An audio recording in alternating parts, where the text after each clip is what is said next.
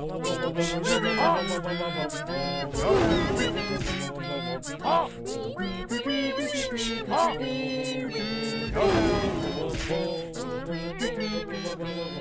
ัสดีค่ะ คุณผู้ฟังทุกท่าน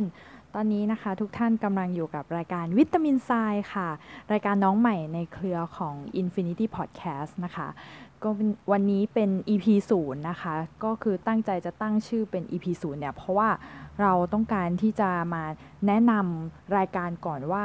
รายการเนี้ยเป็นรายการอะไร มีคอนเซปต์ยังไง คนจัดเป็นใคร จะเหมาะกับเราไหมนะคะ น่าสนใจหรือเปล่าอย่างนี้ถ้าสมมติว่าคุณฟังฟัง EP 0จบแล้ว แล้วรู้สึกว่าเออน่าติดตามดีเนาะก็สามารถติดตามรายการในตอนต่อๆไปได้นะคะ คราวนี้อันดับแรกก็คงจะต้องถามก่อนว่า คนจัดเป็นใคร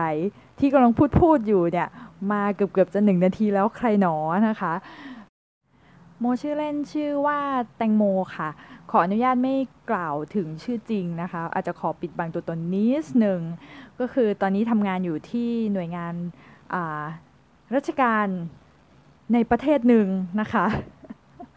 เออเอาเป็นว่าก็คือทำงานในหน่วยงานแห่งหนึ่งนะคะ ซึ่งก็เป็นหน่วยงานราชการนะคะ จบทางด้านวิทยาศาสตร์เคมีมาค่ะ ก็คือทั้งป ปตรีแล้วก็ปโทนะคะ ก็จบวิทยาศาสตร์เคมีมา ก็ประสบการณ์การทำงานเนี่ยก็จะไม่ค่อยมีอะไรที่แบบน่าตื่นเต้นมากเป็นการส่วนตัว เพราะว่าจบมาก็คือทำงานในบริษัทนะคะ แล้วก็ทำงานวิจัย แล้วก็ออกมาทำงานเปลี่ยนเหมือนกับว่าเปลี่ยนด้านไปเป็นอีกสายหนึ่งไปเลยก็คือเปลี่ยนรูปแบบ ของการทำงานไปเลยนะคะ ก็จะมีความแตกต่างในเรื่องของเออรูปแบบการทำงาน แล้วก็คอนเซปต์ของงาน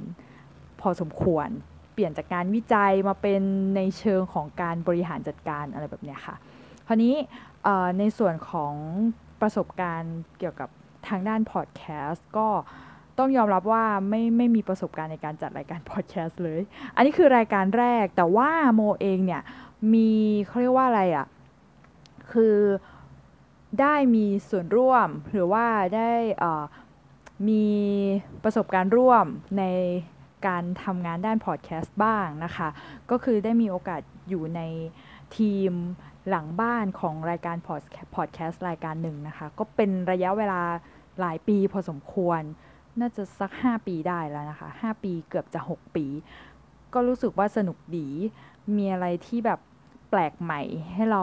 ให้เราได้แบบพบเจออยู่ตลอดเวลา แล้วก็ที่สำคัญมากเลยก็คือ ถือว่าเป็นรายการเป็นรายการพอดแคสต์รายการแรกนะคะที่ที่ดึงเราเข้ามาสู่โลกของพอดแคสต์เพราะว่าคือเราเนี่ยไม่เคยรู้จักพอดแคสต์มาก่อนเลยว่าไม่รู้มันคืออะไรแล้วก็มันมันต่างจากสื่ออื่นยังไง คือเราไม่เคยรู้จักเลย จนแบบ อยู่ดีๆ ก็ได้เข้ามาอยู่ในวงนี้ก็งงๆ เข้ามาแบบงงๆ แต่เราก็รู้สึกว่าเออมันเป็นเป็นอะไรที่แปลกใหม่ แล้วก็น่าสนใจแล้วก็น่าจะเป็นสื่อที่เติบโตไปได้อีกไกลในประเทศไทยนะคะ คราวนี้ก็อยากจะพูดถึงที่มาของรายการสักนิดนึง เพราะว่าคือเราเนี่ยทำงานหลังบ้านมาหลายปีเนาะเราก็ไม่เคยเป็นคนจัดเองดังนั้น จะเรียกว่าเราก็จะไม่ค่อยเข้าใจความรู้สึกของคนจัดว่า เอ๊ะมันมีอะไรน่าตื่นเต้นตรงไหนหรือเปล่า การที่จะต้องแบบมานั่งเล่าอะไรบางสิ่งบางอย่าง ให้คนฟังแบบด้วยระยะเวลาตด้วยระยะเวลาต่างๆเนี้ยเพราะว่ารายการเราก็พอดแคสต์เนาะมันก็ได้ตั้งแต่แบบ 5 นาที 10 นาที ครึ่งชั่วโมง ไปจนถึงความยาวแบบ 2-3 ชั่วโมง คือแต่ละรายการแบบมันมันมีความยาวต่างกันมาก เราก็มีความรู้สึกว่า เออ มัน เราก็ไม่ค่อยจะเข้าใจความรู้สึก มันจะเหมือนกับการเมาส์กันกับเพื่อนไหมอะไรแบบเนี้ยหรือมันจะต่างกันยังไง ก็ยังรู้สึกว่าเออเรายังต้องเรียนรู้กันต่อไปแต่ว่า อันนั้นก็คือ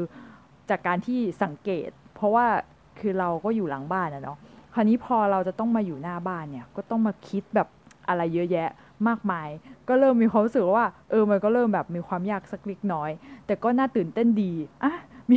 มีความแบบสับสนในตัวเองแต่รู้สึกว่ามันสนุกดีค่ะ คือมันเริ่มต้นจากตอนที่ก่อนหน้านี้โมเนี่ยได้มีโอกาสไปใช้ชีวิต อยู่ณสถานที่แห่งหนึ่งในช่วงเวลาหนึ่งนะคะกับพิธีกรหนึ่งหนึ่งในพิธีกรในเครือของ Infinity Podcast เนี่ยแหละค่ะ คนนี้คงต้องขออนุญาตเอ่ยถึงสักเล็กน้อยเพราะว่า เป็นเป็นจุดเริ่มต้นของรายการนี้เลยก็คืออต้องขอขอบคุณคุณพี่หมีจาก Minimalist นะคะ ซึ่งคุณพี่หมีเนี่ยเเป็นคนมาเชิญชวนให้เข้ามาทำรายการ คือเราเนี่ยในช่วงที่เราอยู่ด้วยกันเนี่ยก็คือเราคุยกันแบบหลากหลายมาก ก็มีความรู้สึกว่าเออถูกคอ แล้วก็พี่หมีเป็นคนที่น่ารักมากเลยอะ่ะแบบรู้สึกว่าคุยด้วยแล้วสนุก ก็คือจะมีความแบบมุ้งมิ้งงุ้งยิงแบบ ยิงงุ้งยิงแบบน่ารักแบบผู้หญิงอะค่ะ คือผู้หญิงคุยกันแบบพี่น้องคุยกันแบบมันก็จะสนุกไปอีกแบบหนึ่งใช่ไหมเราก็รู้สึกว่าเออถูกคอดีเนาะแล้วหลังจากที่ต่างฝ่ายต่างแยกย้ายกลับสู่ถิ่นฐานของตัวเองเนี่ยนะคะ แล้วก็ยังคงติดต่อกันเรื่อยมาคราวนี้มีอยู่วันหนึ่งคุณพี่หมีก็ทักมาบอกว่า เออน้องโมสนใจมาสนใจมาทำรายการไหมอะไรเงี้ยแต่คือพอเราอ่านแล้วอะพอเราอ่านในใน ใน wording ของของข้อความประโยคนั้น เราอ่านแบบผ่านๆเราก็เลยมีความรู้มีความเข้าใจว่า คุณพี่หมีเนี่ยเชิญเราไปเป็นแขกรับเชิญ แล้วก็ เอ้ยได้นะพี่หมีแบบเออดูน่าสนุกดีเนาะอะไรอย่างงี้ดูท่าทางจะเมาส์กันมัน แล้วคุณพี่หมีก็ เอ้ยโม ไม่ใช่แล้วพี่ชวนโมมาทำรายการของตัวเอง เราก็ไอ้ยะก็รู้สึกว่าช็อกไปสามวิ แล้วเราก็ มองข้อความนั้นอยู่สักช่วงเวลาหนึ่งแล้วก็แน่ใจแหละค่ะพี่ แต่เอาเป็นว่าก็คือตอบรับคุณพี่หมีมาแล้ว ก็ขอขอบคุณในความเเห็นถึงศักยภาพของน้อง ไม่รู้ว่ามีจริงหรือเปล่า แต่ก็จะพยายามนะคะ เพราะน้องรู้สึกว่าเออมันเป็นอะไรที่น่าลองก็ใหม่สำหรับเราด้วย แล้วก็คิดว่าน่าจะมีอะไรที่แปลกใหม่ร่วมกันระหว่างโมกับคุณผู้ฟังไปอีกไปอีก มากมายในอนาคต ก็ต้องขอขอบคุณคุณพี่หมีไว้ณที่นี้นะคะ คราวนี้คุณพี่หมีก็เลยบอกว่าอ่าในในไหนเราก็ตอบตกลงแล้วโมก็ไปคิดชื่อรายการมานะ แล้วก็คิดคอนเซปต์รายการมาเนี่ยความยากแล้วบอกว่านี่ความยากความยากคือคอนเซปต์เนี่ยเรามีความรู้สึกว่าเออมันยังแบบพอจะมีอยู่ในหัวบ้าง ถ้าสมมุติคือคือเราก็เคยคิดเนาะว่าเออถ้าสมมุติว่าเราเรามาจัดพอดแคสต์เองเนี่ย แต่จัดกับเพื่อนเงี้ยไม่ได้ไม่ได้มาจัดคนเดียวเงี้ยเออเราอยากจะคุยเรื่องอะไรกับเพื่อนบ้าง อยากจะคุยแบบประมาณไหนอะไรอย่างนี้แล้วมันต้องจัดบ่อยแค่ไหน แต่อันนั้นก็คือไม่ได้คิดจริงจังแต่คราวนี้เนื่องจากว่ามันต้องมาคิดจริงจังแล้วเราก็เลยได้มีความรู้สึกว่าไอ้ชื่อรายการเนี้ยมันคิดยากคอนเซปต์อีกคือแบบชื่อรายการมันคิดยากมากจริงๆนะคะคุณผู้ฟังคือมันคือเรามีคอนเซปต์ก็จริงแต่ว่ามันมัน ชื่อรายการที่มันจะบ่งบอกถึงคอนเซปต์หรือว่าบ่งบอกถึงอะไรบางอย่างที่แบบที่ที่พอพอพูดขึ้นมาปุ๊บอะจะคิดถึงรายการเนี้ยมันมันก็ค่อนข้างยาก เราก็คิดสาระตะไปเยอะแยะ ซึ่งแบบสุดท้ายเรามีความรู้สึกว่า เออ ไม่ต้องคิดเยอะแล้วเหนื่อย คือเราก็แบบเอาง่าย ๆ คือ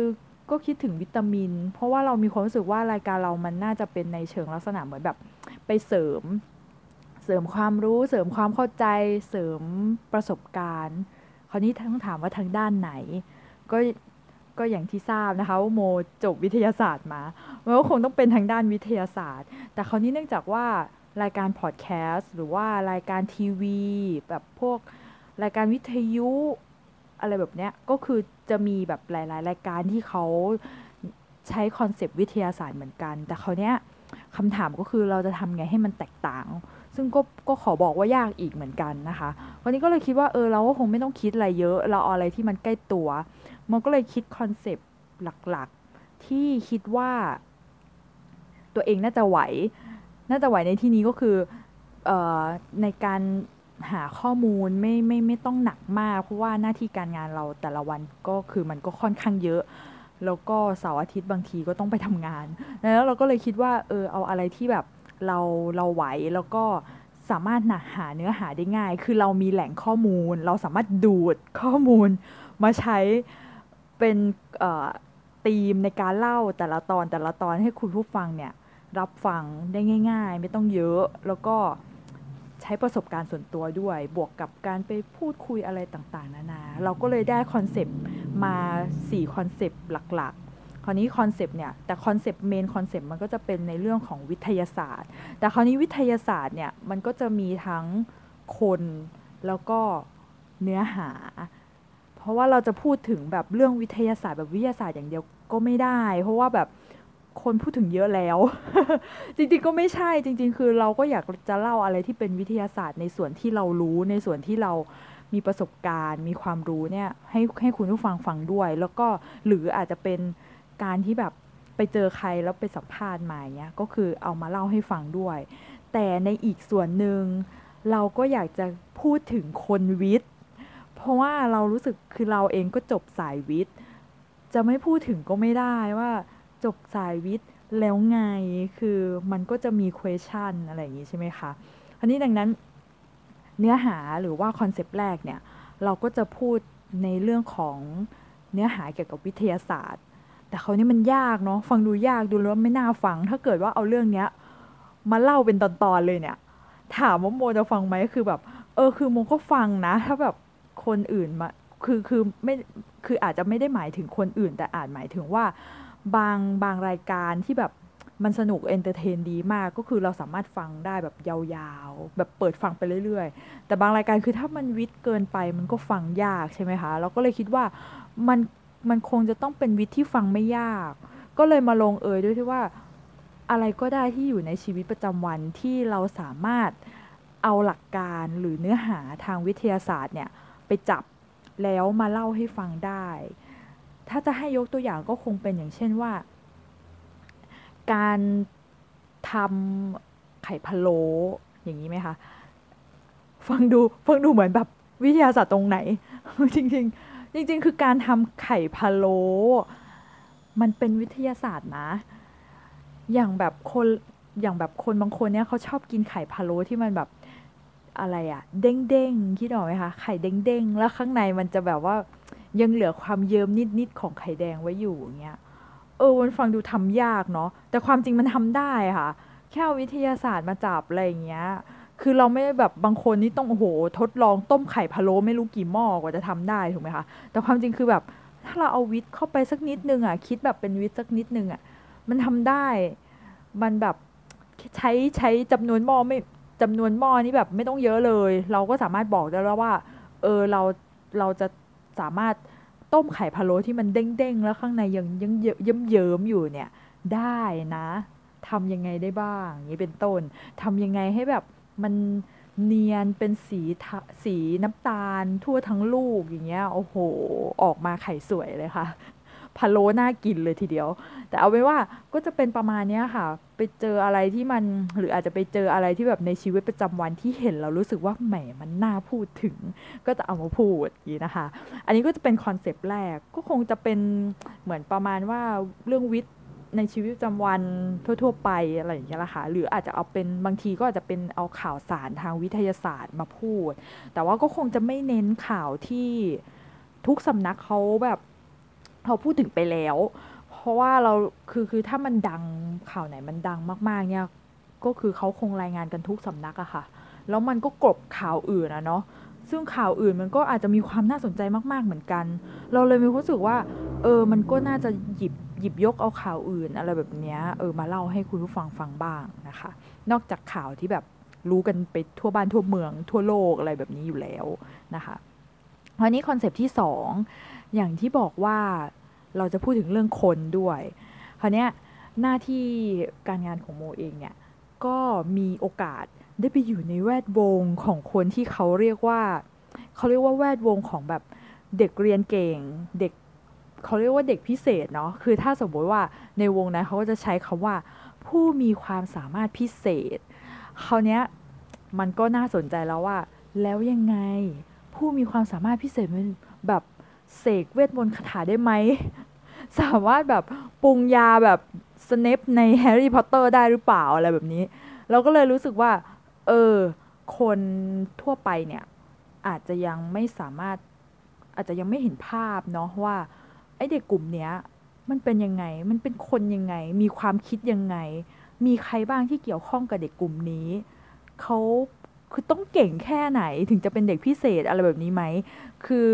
เราก็เลยคิดว่าถึงเวลาแล้วที่จะเปิดโลกของคุณผู้ฟัง พาคุณผู้ฟังเข้าไปอยู่ในกลุ่มคนของคนอยู่ในกลุ่มคนกลุ่มนี้นะคะ คืออาจจะพาเข้าไปสัมภาษณ์กับ ตัวเด็กเองเลย หรือสัมภาษณ์กับผู้ที่มีส่วนเกี่ยวข้องนะคะ ถ้ามีโอกาสเนี่ยเจออาจจะเจอผู้หลักผู้ใหญ่ที่เขามีมีความรู้มีประสบการณ์มากๆ มาก ๆ มาก ๆ เกี่ยวกับเด็กกลุ่มนี้ ทั้งในทั้งต่างประเทศโมก็อาจจะแบบไปนั่งคุยกับเขา แล้วก็เอาประสบการณ์การพูดคุยเนี่ยมาเล่าให้ฟัง หรือบางทีก็คือขอสัมภาษณ์เลยนะตรงนั้น แล้วก็ขออนุญาตเอาเทปเนี่ยมาตัดให้คุณผู้ฟังได้ฟัง เอาแบบนั้นเลยดีกว่านะก็คือมีทั้งสองแบบ แต่ว่านี่ยังไงก็ตามเราก็จะพยายามแบบเล่าเรื่องเกี่ยวกับเด็กกลุ่มนี้ให้มันหลากหลายมากที่สุดนะคะคราวนี้อันนี้ก็จะเป็น concept ที่สอง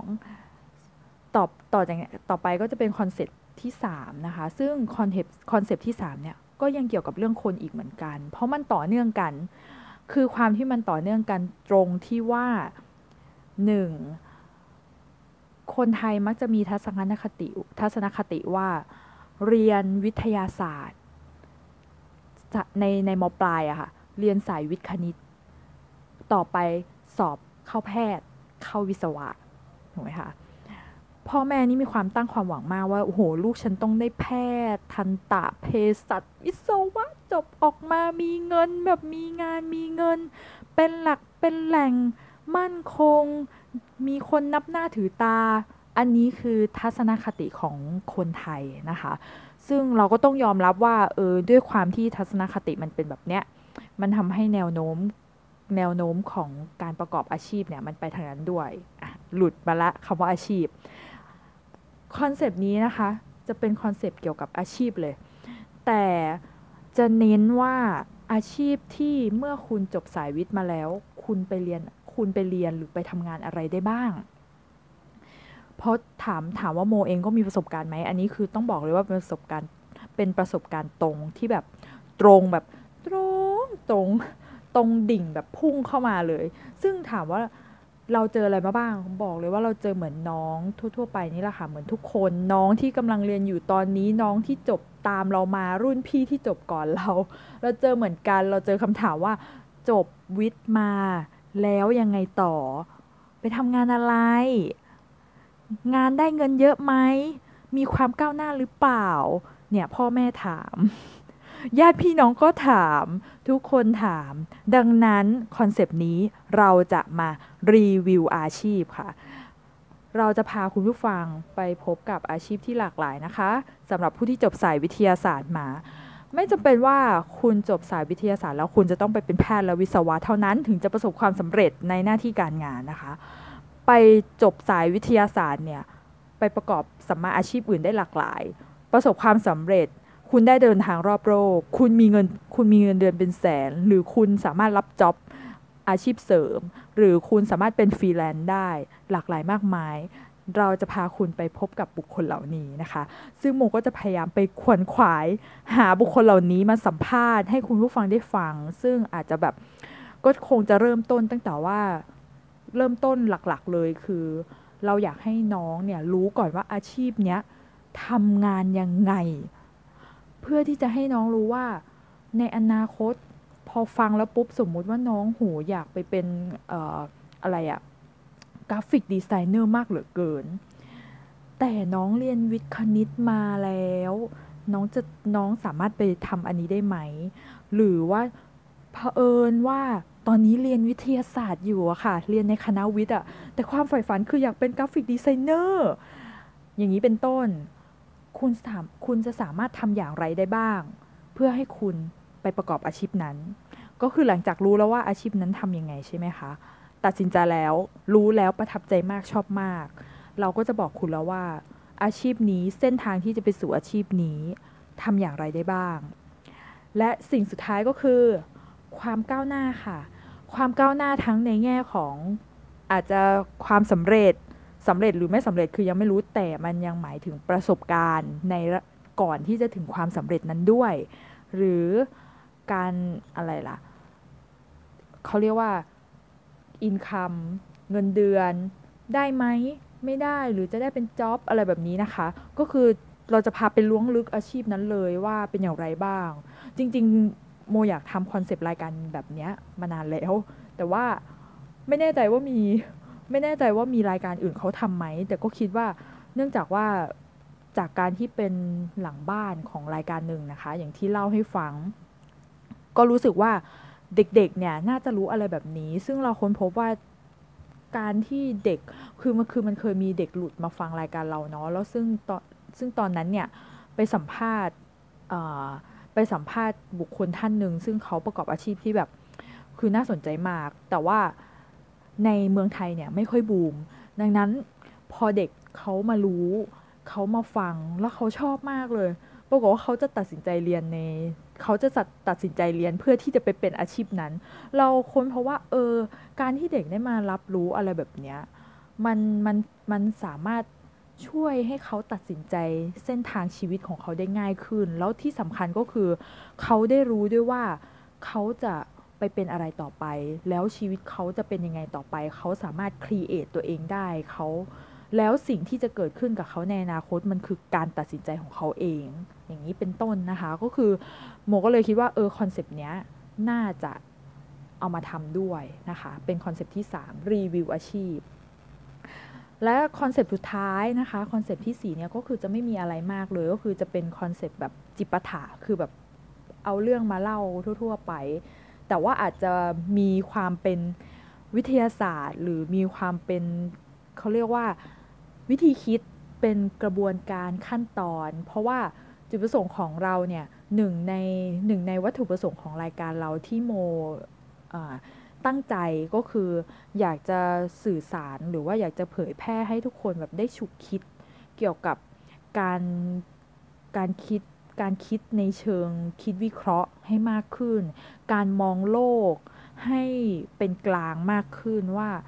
เราจะทำยังไงให้แบบ เราไม่ตัดสินบางสิ่งบางอย่าง อย่างรวดเร็วจนเกินไป โดยที่เรายังไม่ได้คิดอะไรก่อนนะคะ ซึ่งถามว่าทุกวันนี้คนเป็นกันคนเป็นแบบนี้กันทุกคนไหมก็คืออาจจะต้องใช้คำว่าส่วนใหญ่นะคะตัวโมเองเนี่ยก็เป็นก็ต้องเราก็ต้องยอมรับในตัวเองว่าเออในในบางจังหวะของชีวิตเนี่ยคือเราก็ตัดสินอะไรบางสิ่งบางอย่างไป โดยที่แบบเราคิดน้อยก็ต้องยอมรับนะคะ แต่หลังจากที่เราต้องกลับมาคิด กลับมาคิดวิเคราะห์ให้มากขึ้นในสิ่งในในเรื่องในเรื่องต่างๆเนี่ยเราก็จะพบว่าเออถ้าเราเปิดใจเนี่ยหลาย ๆ สิ่งหลาย ๆ อย่างเนี่ยมันจะมีโลกเนี่ยมันมีหลายมุมมาก เราก็รู้สึกว่าเราอยากให้คนไทยเนี่ยคิดให้มันรอบคอบสักนิดก่อนที่จะทำอะไรก่อนจะตัดสินใจอะไรนะคะ แล้วก็ให้ที่สำคัญก็คืออยากให้เรื่องของการคิด วิเคราะห์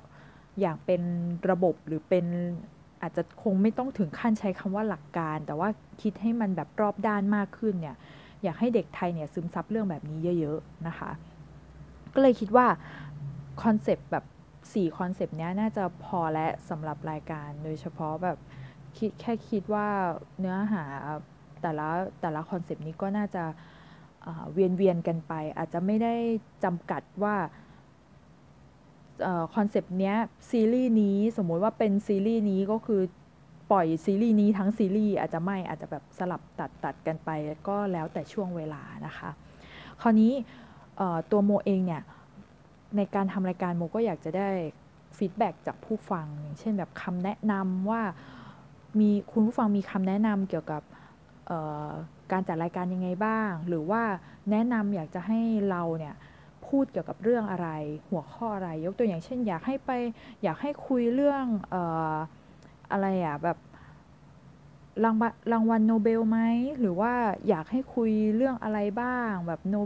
หรือว่าอยากให้คุยเนื้อหาสาระวิทย์ที่แบบเป็นวิทย์จ๋าหรือว่าวิทย์น้อยไปหน่อย หรือว่าวิทย์น้อยลงมาหน่อยอะไรแบบนี้ก็คืออยากให้อยากฟังความคิดเห็นจากคุณผู้ฟังว่าเออแบบเห็นเห็นยังไงบ้างในการฟังรายการในแต่ละตอน เราก็เลยคิดว่าเราจะทำเป็น แบบแบบเสนอข้อคิดเห็นอะไรแบบนี้ค่ะ คืออาจจะเป็น Google Drive หรือว่าอาอาจจะให้ไปคอมเมนต์ในส่วนของในส่วนของคอมเมนต์คอมเมนต์โพสอะไรพวกนี้ค่ะ แต่ว่าก็อยากจะเน้นเป็นใน Google Drive มากกว่า เพราะว่า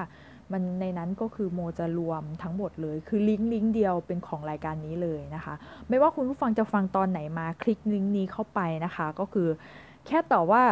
ฟังตอนสมมติว่าแบบฟังตอนที่ 3 แล้วเสร็จแล้วคุณผู้ฟังข้ามไปฟังตอนที่ 6เนี้ยค่ะ ก็คือใช้ลิงก์นี้แหละค่ะ แนะนำไปเลยว่าเป็นยังไงบ้าง อยากฟังอะไร อยากให้เล่าเรื่องไหน หรือว่าเนื้อหาบางเนื้อหาเนี่ยโมอาจจะแบบ หาข้อมูลมาไม่รอบด้านมากพอแนะนำมาได้นะคะ โดยเฉพาะใครที่เป็นผู้เชี่ยวชาญในด้านนี้รบกวนแนะนำมาทีค่ะ คือบางทีเราก็จะแบบมีความรู้สึกว่าบางเรื่องเนี่ยเออถ้าเราถ้าเรารู้มากพอเราก็รู้สึกว่าเออเรามั่นใจในค่อนข้างมั่นใจนะกับสิ่งที่แบบว่าข้อมูลที่ตัวเองมีอยู่และข้อมูลที่หาเพิ่มเติม แต่กับบางเรื่องเราก็จะมีความรู้สึกว่าเออเราอยากได้คนที่เขารู้ในเรื่องนั้นด้วยเข้ามา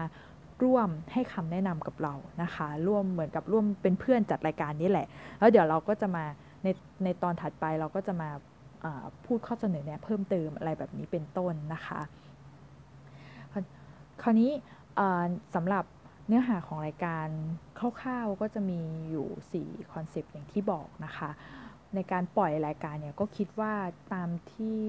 ตามที่คิดไว้ก็คงจะเป็นวันเสาร์ แต่ว่าความถี่เนี่ยยังไม่แน่ใจก็คิดว่า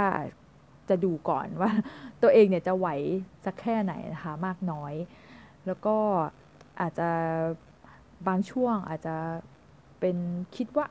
ส่วนตัวเนี่ยคิดไว้ก็คือคงจะเป็นเสาเว้นเสานะคะ คิดว่ามันมันเป็นช่วงเวลาที่พอดีที่แบบเราไม่ไม่ไม่เขาเรียกว่าไม่บีบไม่บีบคั้นตัวเองจนเกินไปทำให้แบบรายการเรายังสนุก กับการทำรายการสนุกกับการเล่าสนุกกับการที่หาข้อมูลมาเล่าให้คุณผู้ฟังได้ฟัง แล้วก็แต่ละตอนนี้ก็คงจะสักครึ่งชั่วโมงก็พออาจจะไม่ยาวมาก แต่ถ้าตอนไหนแบบพูดยาวๆ ก็คงก็อาจจะตัดออกเป็น 2 ตอน เพื่อให้คุณผู้ฟังไปฟังแบบแบ่งกันไปจะได้แบบเบาๆ สบายๆ แบบไม่ต้องแน่นจนเกินไปนะคะ ก็สำหรับ EP แรกอ๋อขอโทษค่ะ EP 0ก็คงจะเป็นการแนะนำรายการเพียงเท่านี้นะคะ ใครที่สนใจนะคะสามารถติดตามติดตามรับฟังรายการใน EP ต่อ ๆ ไปได้นะคะสำหรับวันนี้นะคะ รายการ VitaminSCI bye bye ค่ะ